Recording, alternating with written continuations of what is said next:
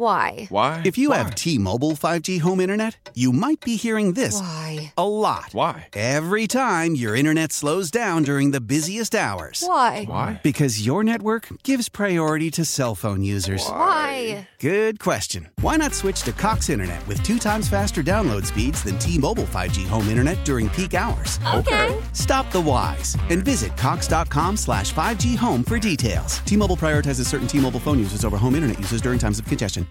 Leading Ladies, a concert in celebration of Women's History Month featuring Kelsea Ballerini, Meghan Trainor, Elle King, Christina Perri. At the King's Theater in Brooklyn, New York on Wednesday, March 20th. Tickets are on sale now. You don't want to miss this amazing night of music dedicated to uplifting women's voices. With Kelsea Ballerini, Meghan Trainor, Elle King, and Christina Perri. Audacy's Leading Ladies presented by Olay Body. Buy your tickets now at kingstheater.com. This is America's Sports Voice, KMOX. 3-1.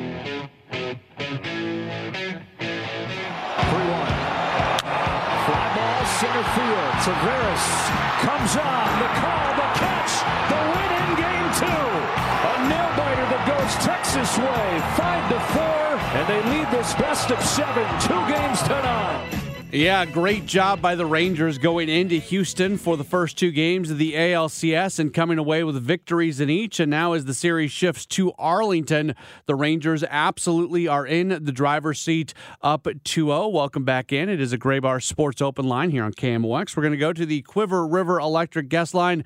Happy to uh, welcome onto the program. He is uh, part of the broadcast team with the Rangers. He is uh, Jared Sandler. You follow him on Twitter at Jared Sandler. Hey, Jared, always good to talk to you. How are you? Hey, thanks so much for having me. Uh, so what's the uh, what's the confidence level right now? Obviously, there's still a lot of work to do to win two more games, but the Rangers are clearly in a good spot right now. Yeah, I think, gosh, I mean, this team hasn't lost a, a playoff game yet. It, it's kind of nuts. They were really streaky during the regular season, but you don't expect it to uh, keep up that way in the playoffs. Uh, yeah, confidence is is really high, but this, even though this is a team and an organization that you know, not only hasn't been to the playoffs since 2016, but hasn't really competed for a playoff spot since 2016. There are guys on the roster who have that type of experience, you know, whereas, uh, you know, and, and the Orioles could have easily won that series against the Rangers, you know, the 100 win team, but, you know, they grew a lot from within. And so a lot of those guys, it was their first experience, whereas the Rangers went outside the organization to build a lot of their roster. And so, some of the leaders for this team, Nathan Eovaldi, Max Scherzer on the mound, Jordan Montgomery too, uh, Marcus Semien, Corey Seager. I mean, these guys have been in this spot. So I think there's a, a healthy mix of, hey, we're enjoying the heck out of this. We feel great. We feel like we can beat anyone right now, but hey, we also have a lot of work to do. And this is a team in the Astros that uh, had our number not only during the regular season in general, but at Globe Life Field specifically, where the Astros won six of seven. So, uh, you know, I think they uh, they know that they still have a long way to go to get those two extra wins. So you're on in St. Louis right now, and a lot of St. Louisans Oh, are, are certainly rooting for the Rangers, the Max Scherzer thing, the Jordan Montgomery thing. Let's start with Montgomery. I mean, clearly he has been nothing short of spectacular uh, in the postseason, but really he he was making an impact for the club from the moment he went over. Yeah, now I just got to tell you, you know, when you say you're on in St. Louis, that doesn't.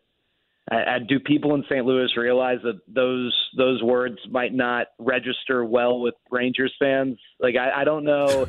I don't know if people from St. Louis realize how much the St. Louis Cardinals still sting for Rangers fans. That's a that's a tough one. But do we yeah, want to talk I about mean, Game Six? Is that what you want no, to do right no, now? No, no, I just, I'm just, I, I'm acknowledging that those words Okay. they, they might mean a little something to you as they do to us down here in uh, DFW. But yeah, I mean, Jordan Montgomery was huge for the Rangers from the get go, and he came at, at the perfect time uh, because Nathan Eovaldi had gone down, and uh, you know the Rangers needed someone to step in, and you know it's just so impressive. One of the things we heard, and, and I don't know if people in St. Louis uh, got enough of Jordan Montgomery to to experience this, but one of the things we had heard from uh, some folks of the Yankees that you know he is just he is a straight up competitor, and he doesn't get afraid by big spots or tough spots. And we saw that right away. I think his first start with the Rangers, it was a one run game in like the fourth or fifth. He had runners at second and third and uh, nobody out, and he was able to get out without giving up a run and just doesn't wilt in those spots. And then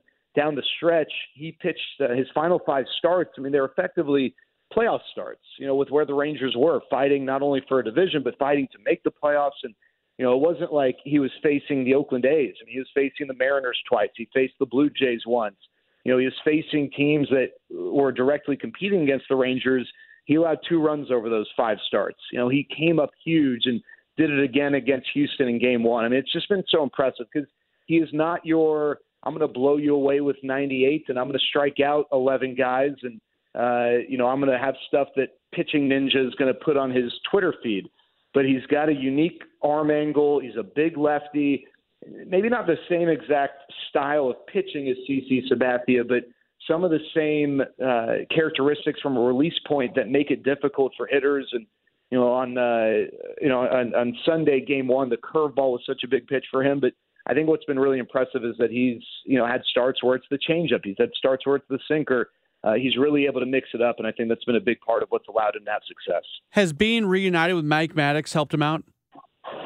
You know, he he's you know very openly talked about that. I'm always hesitant, you know, when people ask that question. Like he's not going to say, "Yeah, no, no, no, I, my current pitching coach has no impact on me," right? Like you know what when you when you ask them in that public forum, they're not going to say, the wrong thing, but he's gone out of his way to bring up Mike Maddux, even when not asked about it. So I, I think so. Yeah, I, you know, those two, I guess, and, and you can maybe speak to this. You know, they hit it off last year when they, uh, you know, were, were paired together for the first time in St. Louis, and I think Mike, you know, he's so good from a game planning standpoint, and in a you know way to take what a pitcher does and figure out how to attack in general, but also specific to lineups and uh, the the pitch usage from when he was with the Yankees to when he went to the Cardinals really started to shift, and it, it's carried over to this year. Uh, and it seems like it's it's been really advantageous, and so I think that those two really do click well together. And uh, I think you know Jordan has has gone out of his way a number of times to mention Mike. What's the expectation for for a Max Scherzer? Just he's been out for a while, but he's he's Max Scherzer. So is there any sort of limitation on him? Yeah, what a guy. Uh, he, he's an interesting interesting fellow, that's for sure. We, we've definitely enjoyed in a short sample getting to be around him. I, I think so. From a a workload standpoint, he threw just under 70 pitches in a sim game last week. That was kind of his final big test uh, before they were going to ramp things up to you know a return in the LCS. And so Bruce Bochy said earlier today that their their expectation is that he could give the team at least that much. Now, you know, obviously, one pitch in a sim game is not going to be the same level of, of taxing as one pitch in a playoff game. Uh, and so, and some of it's also performance based too. I mean, you know, it, even Max admitted today, he's like, I, I've never done this. I've never come off the IL and then had to pitch a playoff game after not pitching, you know, for a month. Uh, and so, I don't think anyone really knows what to expect from a production standpoint, but I think the Rangers are prepared to let him go about you know, 60, 70 pitches, maybe a touch beyond that. Uh, and, you know, I, I think it was strategic in having him pitch game three as opposed to say game four because you're giving him that, that game right after the off day. So the bullpen is, is fresh. They're ready to go and uh, they're protected in that way. So don't know from a, a production standpoint. You know, I know he's really spent some time over the last month trying to uh, sharpen the slider, which is obviously a big pitch for him. Uh, but I, I think the Rangers, especially with where they are with their bullpen and their rotation, they're eager to get him on the mound. And if it works, great. You know, they didn't know going into the series they'd be up 2-0, and not that this is a throwaway game at all, because one win for the Astros and they're right back in it. Uh, but I, I think it's you know it's helpful that this isn't an 0-2 situation. That they do have a little bit of cushion. They've got a little bit of creative leverage in how they want to attack this, and they want to pull them early because they're seeing some you know some some bad signs, and they can, uh, and they're protected with some long relief help in the bullpen. We're talking with Jared Sandler, part of the broadcast crew with the Texas Rangers. I'll be honest with you, I feel stupid even asking the question I'm about to ask you, but I'm going to go down this path nonetheless. Social media was filled with um, Rangers, uh, the Rangers' defense of their celebration for clinching a playoff, and you see social media stuff coming out of Houston and trying to say how rambunctious the the celebration actually was. I mean, it was just it was dumb, silly stuff that you get in social media, and, and it took a life of its own. I'm sure the the Rangers Astros rivalry just added to that. Does does everything that happened at the end of the regular season does that play into anything that's going on right now? So yeah, let, us start with the the Saturday night, the Rangers clinch. They clinch a playoff spot for the first time since 2016, and obviously the the shots of them popping bottles in the clubhouse kind of got blown out of proportion. You know, you don't you don't get hammered by spraying champagne. You know, what little might get in your mouth. That's uh, it's kind of disrespectful to these guys to think that they've never had a drink of alcohol on a Saturday night after a game and then shown up and played again on the Sunday. Uh, and apparently, that alcohol only impacted the hitters because it didn't impact the pitchers when the Rangers lost one to nothing the next day. I mean, they they celebrated, but they didn't party, right? If if you can delineate between the two, there was no partying. The, the buses left uh, shortly after the post game show wrapped up on the radio side, which is you know about 30 or so minutes. Guys were in the kitchen watching the end of the Diamondbacks Astros game because of the implications it had. Uh, there, there was no partying. Uh, there was a celebration, yes, but they lost the next day because their bats just didn't get the job done. They did not show up. They faced George Kirby and then uh, you know three Mariners relievers, and they you know they didn't get it done. I mean, it's that simple. Uh, and yeah, I, I, you know, some people have said, well, it's good they didn't win the division. I, I don't know. I don't know that I would say that, but I definitely think it was motivating when they had to get on a plane and go from Seattle to Tampa, which is a miserable trip to have to take after you just gave away the division. And they knew everyone was doubting them, and and you know the the bulletin board material. Did they use that to their advantage? I don't know, but I know that internally there was frustration. There was not a lot of excitement about, oh, we made the playoffs. We're here. It was we we just we had an opportunity slip away. We're going to make sure we don't rue uh, that loss on that Sunday. And they've been a different team since. Uh, maybe it was a wake up call, uh, however you want to characterize it. But I, I do think in some you know unquantifiable way. Uh, that loss did impact them. It impacted them favorably, and uh, it refocused the team and refocused uh, their efforts, and it's you know it's obviously worked out. Am I safe to assume you were on that cross country flight with Indeed. them? Okay, so what was what did that did the feeling on that plane feel any different than any other flight you've ever taken with them? Yeah, that's the thing. Not not really. I mean, you know, you got a couple card games going. Uh, I I think it always it, it's less the players, more the the coaches, right? You know, I think the coaches are a little more willing to uh, to laugh and smile and, and have some fun after a win as opposed to after a loss. You know, the players, it, it would be bad if they, I, I think there might have been, because it was a, you know, a late, long flight, there might have been some introspective moments. You're stuck on that plane.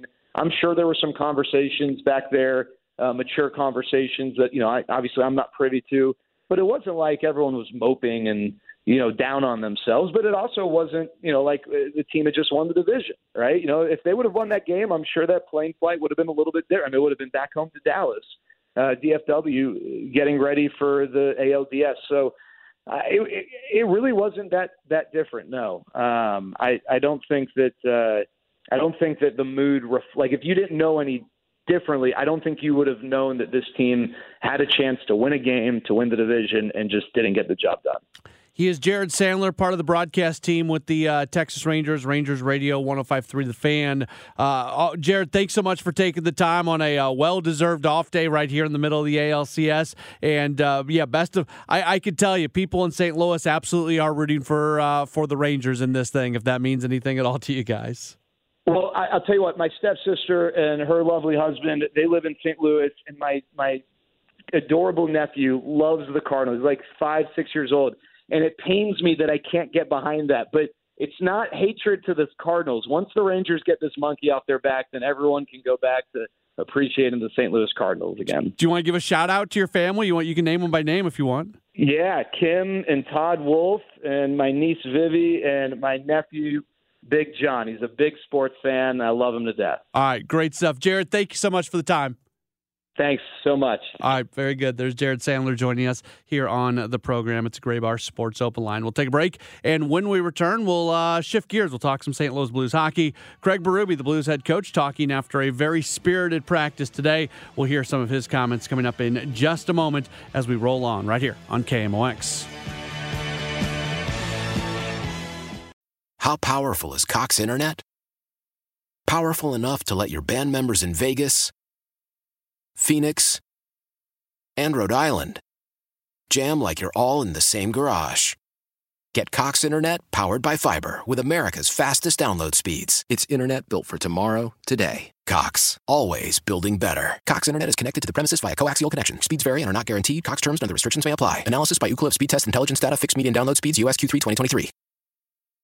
The national sales event is on at your Toyota dealer, making now the perfect time to get a great deal on a dependable new car. Like a legendary Camry, built for performance and available with all wheel drive, you can count on your new Camry to get anywhere you need to go. And with available features like heated seats and a multimedia touchscreen, you can stay connected in comfort and style. Or check out an affordable and reliable Corolla with a trim for every lifestyle, from the hip and agile sedan to the sporty hatchback. There's a dependable Corolla built just for you. Plus, both Camrys and Corollas are available in hybrid models, so no matter your style, you can drive efficiently and affordably. And right now, your local Toyota dealer has more vehicles in stock and is making delivery on new vehicles almost every day. So visit your local Toyota dealer and check out amazing national sales event deals on Camrys, Corollas, and more when you visit buyatoyota.com. Offers end April 1st. Toyota, let's go places. Leading Ladies, a concert in celebration of Women's History Month featuring Kelsea Ballerini, Meghan Trainor, Elle King, At the King's Theater in Brooklyn, New York on Wednesday, March 20th. Tickets are on sale now. You don't want to miss this amazing night of music dedicated to uplifting women's voices. With Kelsea Ballerini, Meghan Trainor, Elle King, and Christina Perri. Audacy's Leading Ladies presented by Olay Body. Buy your tickets now at kingstheater.com.